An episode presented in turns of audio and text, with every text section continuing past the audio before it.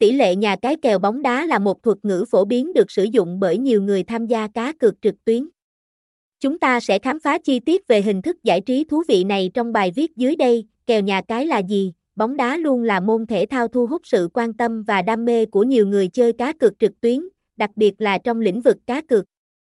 Vì lý do này, tỷ lệ kèo nhà cái luôn là một phần quan trọng được thảo luận trong các trận đấu.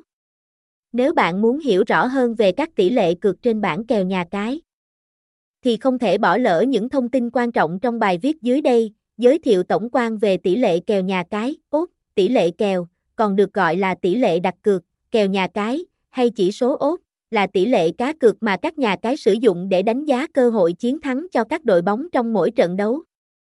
Người chơi sẽ dự đoán đội bóng mà họ tin sẽ thắng để đặt cược theo cách tối ưu.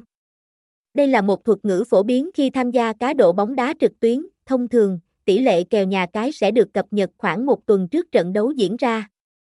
Thời gian này rất thích hợp để người chơi có thể nghiên cứu và phân tích để đưa ra quyết định cược có giá trị tối ưu nhất. Mỗi nhà cái bóng đá thường có đội ngũ chuyên viên phân tích để tạo ra các tỷ lệ cá cược hấp dẫn cho từng trận đấu.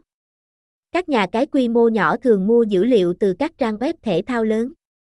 Tuy nhiên, khi tham gia cá cược, cần cảnh giác nếu tỷ lệ ốt trở nên quá hấp dẫn, vì điều này có thể gây rủi ro cho người chơi.